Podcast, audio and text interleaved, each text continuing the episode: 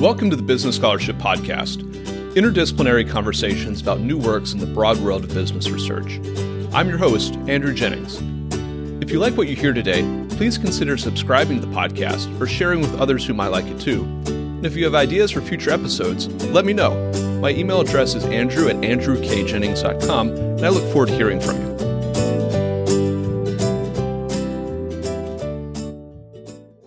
Our guest today is Claire Hill, professor and James L. Krusemark Chair in Law at the University of Minnesota School of Law. We'll be discussing her recent article, Me Too and the Convergence of CSR and Profit Maximization, which was recently published in the Case Western Reserve Law Review. I'll add a link to that article in the show notes for today's episode. Claire, welcome to the Business Scholarship Podcast. Thank you for having me. Anybody who has kept up with the news over the last few years is aware of the Me Too movement. Uh, folks who come from a legal background are probably thinking about some of the legal implications that it's had. As an initial matter for this conversation, what impact has that movement had on the law writ large, whether in the eyes of the public, whether it's in the eyes of employers and, and, and employees, uh, or the, the legal academy or the courts? Well, certainly there's an awful lot of attention that's being paid to it in the public, in the workplace, in the academy. And areas of this sort have always been very big topics in the academy, but that's clearly getting broader. After all, I am a business law scholar, and I've written now on Me Too. In terms of changes to the law more broadly, maybe fewer of them than you might think, but one thing that is very interesting in my area is shareholder proposals relating to sexual harassment. That's part of a broader trend of social proposals being more prominent part of shareholder activism, even among people who aren't traditionally social proposal proponents, such as institutional investors. Even though you don't see big percentages of shareholders voting for these things, to put it mildly, just having them out there as topics for shareholder attention in shareholder proposals is going to have some effect. One reason I think that there's so much more attention paid to Me Too, besides these visceral things that have happened, is that Me Too serves to unify a lot of disparate things, some worse than others, some more in the personal sphere and some more in the professional sphere. After all, it's called Me Too. And what does Me Too mean? It means it happened to me too. But then the question is, what's the referent of it? What is the it that happened? And that's where you get to some significant breadth. That amplifies the message on the one hand, but also potentially, in my view, complicates it a bit given the disparity of things that come under the umbrella. Could you situate Me Too in the ongoing debate around CSR and the shareholder versus stakeholder constituency debate. This week, we saw the Business Roundtable release its own views, and, and it's within the academy. I think that's been met with some cynicism. But could you situate uh, where Me Too might fit into that ongoing debate? Mm-hmm. Well, where you mention the Business Roundtable, I would also add a reference to Larry Fink's letter to CEOs, which is clearly very much of a piece. And all of this, I think, reflects an increasing sense that even people in the business world are seeing that trying to separate profit maximization from what it takes to be a good citizen isn't ultimately viable or acceptable. I mean, if the law were perfect, we'd have far less of an issue, maybe even no issue. That is, the company would have to take social consequences into account because they'd be fined if they didn't in an amount equal to the harm they cause. So even companies, for instance, that don't care about polluting won't pollute if the law gets the penalties and enforcement right. The law effectively ensures in that scenario that pollution isn't profit maximizing. The problem is that the law is far from perfect, and even if it were perfect, there are things that may be desirable for companies not to do that the law should not be getting involved in. For instance, things perhaps relating to the environment, perhaps relating to employees.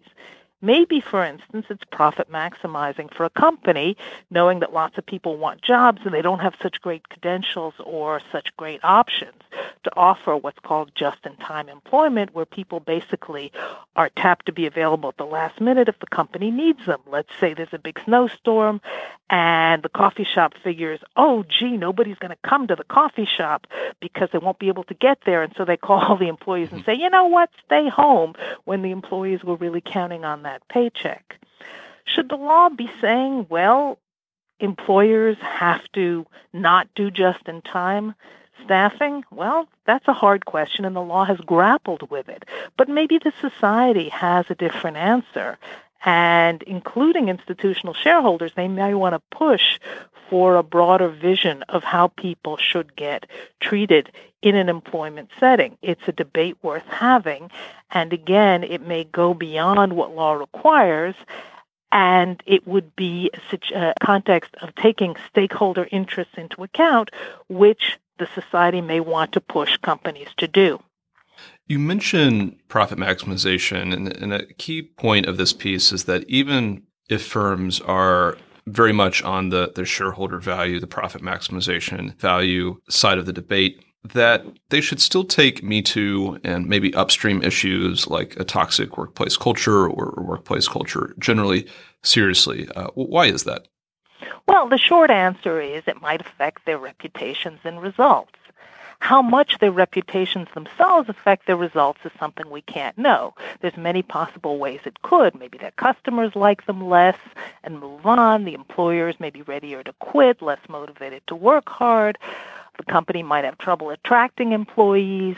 They might have uh, regulatory attention they really don't like when regulators feel like they're going to be rewarded if they come after them or punish them if they don't. People might be less inclined to cut the firm slack for missteps and mishaps.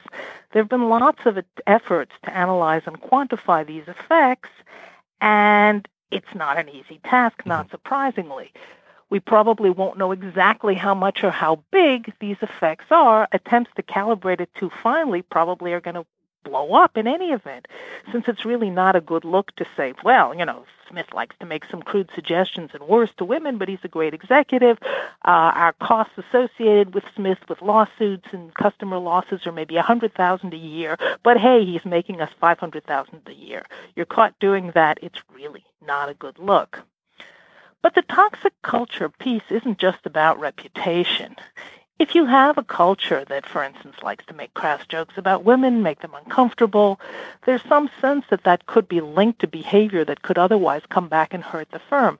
Besides bad publicity and vulnerability to lawsuits, it might be associated with risk taking, generally a certain kind of cavalier, less than empathetic attitude, and other ways of playing fast and loose. If you have a culture that tolerates outrageous behavior of the kind we've heard about thanks to Me Too, I think we can expect a lot of carryover effects that are going to increase vulnerability to financial and legal risks. My book with Richard Painter on banks and banking, if I may be permitted to plug it, talks a lot about this in a way, there's I, think that's a, a good point about if we're taking a lot of risks in one area, uh, in, including HR, that does say something about our, our risk taking in other areas too. And there's also the piece that if we are creating a, a, culture that tends to drive people away, uh, whether they're prospective folks or they're they're already in the house, then that calculus of well, so and so engages in sexual harassment, but he's a great executive and brings in a lot of revenue. And we just make that crass calculation of, uh, well, the, the settlements we have to pay because of his conduct are less than uh, the profits he, he drives for us. Might be missing a lot of, of numbers uh, because it doesn't fully account for what we might be losing as an organization as a result of, of so and so's behavior. Yeah, well, I mean, I guess I would mostly respond to that kind of ditto. That is, the chance that somebody is doing some very bad thing in the Me Too rubric and is otherwise exemplary in every particular strikes me as vanishingly small. People who are happy making people uncomfortable, who don't see women or other people as full people, who are cavalier about certain kinds of legal risks, who have certain senses of entitlement, and so on, again, are not apt to keep that behavior confined to some particular and very narrow sphere. They're probably doing it in other contexts too. In those other contexts, at least will have reputational costs when the behavior is discovered, assuming it is discovered, and legal and financial type risks potentially as well. What might be the, the downside from a profit maximization standpoint of keeping the star performer who engages in this type of thing, and what might a profit maximizing uh, approach be to how to how to deal with that that person and, and that issue? Yeah, I mean, I think again we're sort of in in uh, ditto territory here. That is, let's say there's even some tangible thing that one can note that the person does very well, or some tangible way to quantify some benefit they bring. There's all sorts of costs and one doesn't know if they can continue to bring those benefits. Clearly, it became impossible for Harvey Weinstein to continue to bring mm-hmm. whatever benefits he'd brought to the Weinstein Company once his behavior became sufficiently known. So the benefits may or may not continue to be available, and the costs a, in real time may be bigger than is appreciated, and B, may blow up such that the expected cost computation may turn out to be quite negative. I think that one of the, the things that the experience of the last two years or so has shown is that the star performer, the exceptional performer, uh, the, the special executive or, or, team member may not, in fact, be all that that special. Uh, we, we've seen a number of, of CEOs of, of large companies be replaced or host of, of TV shows be replaced. And, and, those institutions, for the most part, have continued to operate and continue to, to prosper. And, and new CEOs and, and, new TV show hosts have been brought in. And really, there hasn't been that much of a, of a loss to the company. And so it might be that the, the star performer may not be all that special, uh, which might hearten companies to, to do the right thing as they're both thinking about the, the legal and, and reputational risks and, and also the, the profit maximization motivation that they might have. Well, another sort of side interest of mine, not directly implicated in this project, but something I've thought about a lot before, is how people take the signals of what they want in an employee and think that those signals tell a lot more than they actually do. There's a lot of work done about this in the context of CEOs. The idea somebody looks, you know, assertive and, devi- and decisive, and what that might mean is they look like they're willing and happy and able to fire a lot of people or to make hard decisions or something. And so you conclude, well, that's what I want on what basis do people really have to decide who ought to get promoted and not? It's not like a math test where you can actually tell who's doing extraordinarily well and who isn't. There's all sorts of embedded assumptions as to what one thinks that employees of certain sorts who get certain sorts of jobs should look like and how much we actually know about who's bringing what value and what they're doing I think is very, very complicated. And I think we've seen increasingly, especially as the star people are needed to be gotten rid of because of their behavior. I think we're seeing the extent to which lack of knowledge on this front is really much more pervasive than we might have thought. Is this a, a static issue or risk, or do you, do you see legal risk uh, or other concerns uh, around this issue increasing over time for the same conduct? I know, I know in the piece you, you mentioned that um, and, and, we're all familiar that some behavior that was tolerated in the past, even you know a few years ago, is now viewed quite differently. Maybe it wasn't seen as appropriate in the past, but uh, it was sort of uh, an open secret or, or tolerated. Well, when I was a young associate, I remember a client had me come to his hotel. We had a meeting in the lobby, and then he suggested that perhaps a nightcap in his room might be in order that at that time nobody re- i mean we all just said no and laughed but i think it would be a bigger deal now so i can certainly attest personally to the fact of how much standards have changed I think as a general matter, there's sort of a one-way ratchet in these sorts of things, as in people just get more sensitive rather than less sensitive. You don't say, oh, you know, uh, this stuff seemed to me, you know, a big deal at the time, but now I think it's nothing. It tends to go the other way with respect to these sorts of things. And also the trajectories accumulate because you get more and more stories of more and more outrages. And then they all, as I say, accumulate into one kind of big massive, oh, all sorts of really bad stuff is going on.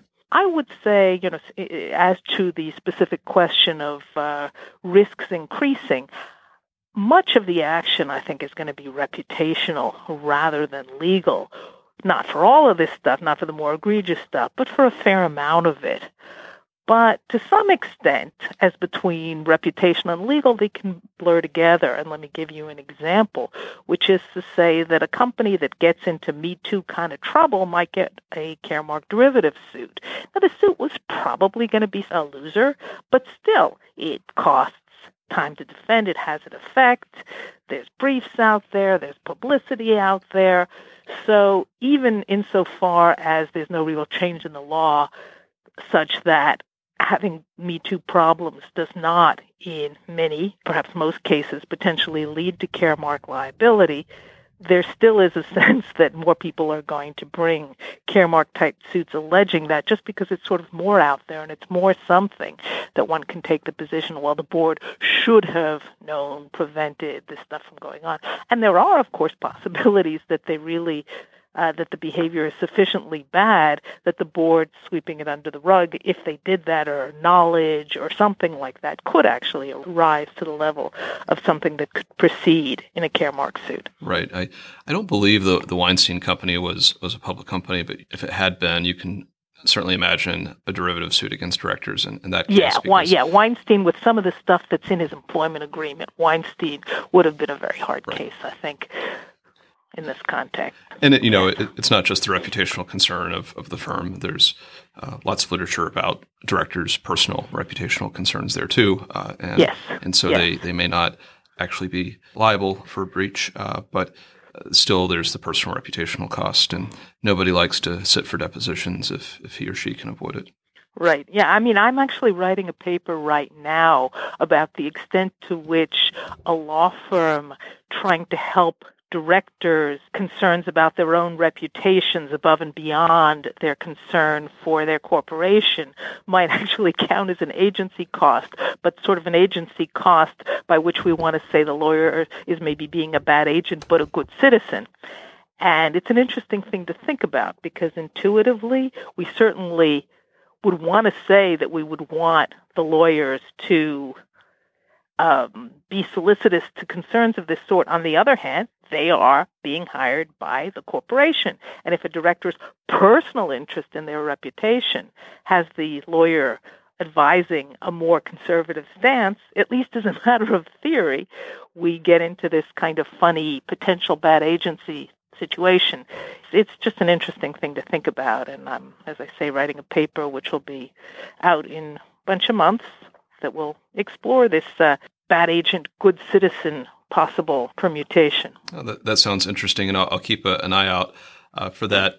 Uh, what does the Me Too movement teach about broader ideas or concerns within the CSR, ESG spaces, and the, the debates and conversations that are happening in that area? Yeah, well, first, the, the good news. Good citizenship, I think, is increasingly a unified concept that's separating from what profit requires from being from what being a good citizen requires is becoming harder, and that a pure instrumental take where the company decides, okay, law doesn't require this, but here's this reputational payoff of 50 bucks, and therefore I will spend 50 bucks to do this, is just not going to be that viable. But I do want to sound a certain cautionary note. It's not as though everything that anyone ever claims is necessary or advisable to be a good citizen automatically should get a seat at the table. One issue I'd like to see better explored is to how to make sure that pressure on companies isn't just a function of the kind of issue du jour type thing, but is as rigorously well considered as it can be in this kind of soft sphere, it's easy to point to some sympathetic issue and make the case that throwing resources at it is what good citizens, including businesses, should do. I think the issue is much more complicated, and I'd like to see a lot more attention paid to it.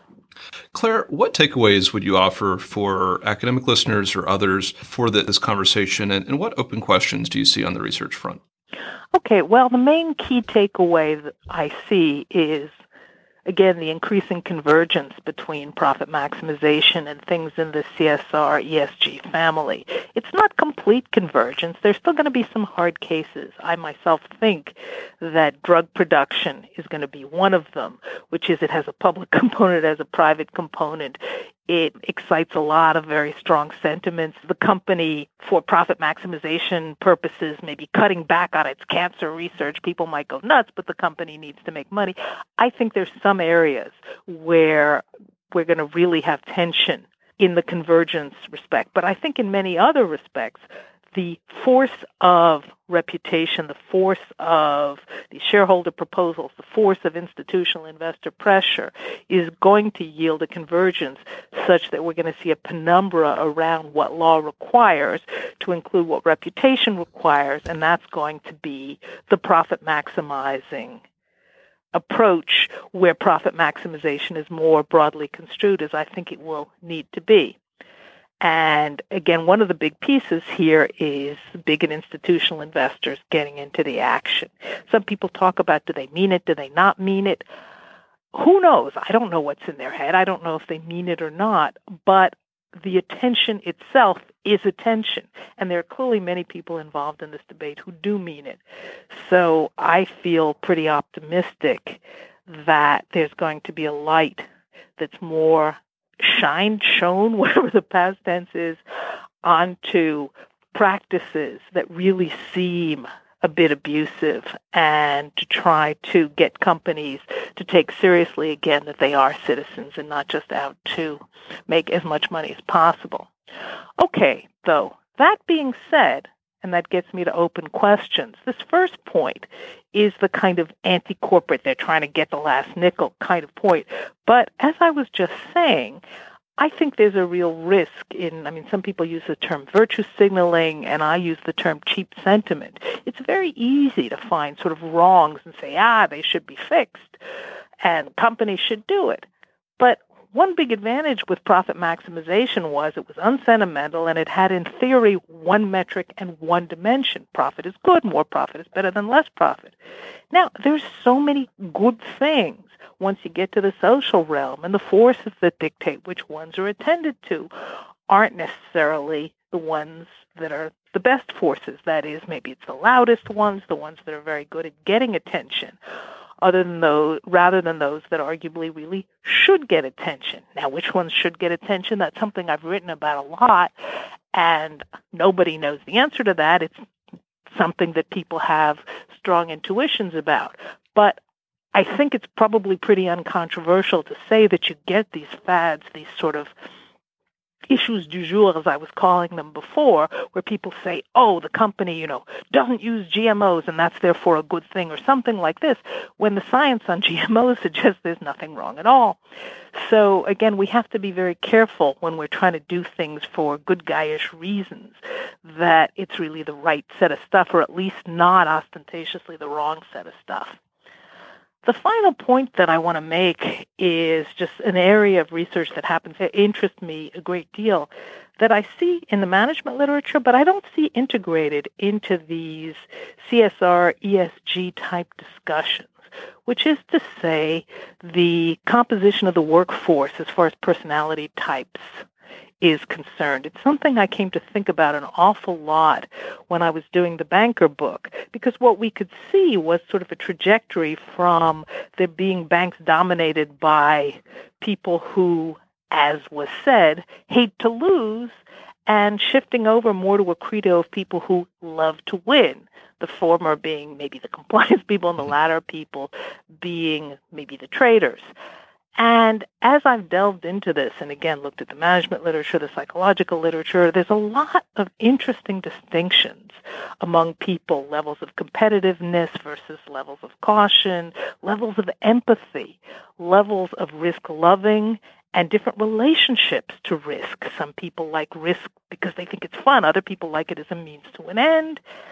And what I think is that if you could get this aspect of things right, that is, you don't want a firm full of compliance people, but you don't want a firm full of myopic traders who say, ah, bingo, I won, nothing else matters. If you could get that balance right, I think a lot of these problems would be much, much easier. Our guest today has been Claire Hill, professor in James L. Krusemark Chair in Law at the University of Minnesota School of Law.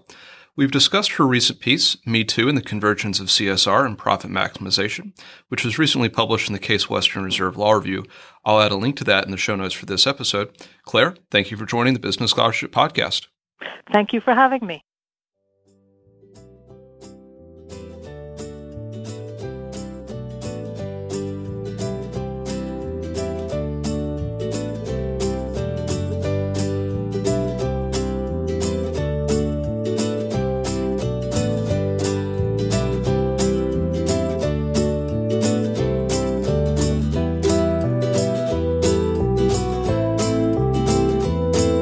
Thank you for listening to another episode of the Business Scholarship Podcast.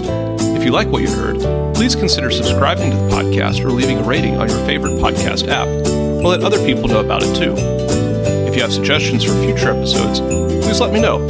My email address is andrew at andrewkjennings.com, and I look forward to hearing from you. Until the next time, I'm your host, Andrew Jennings.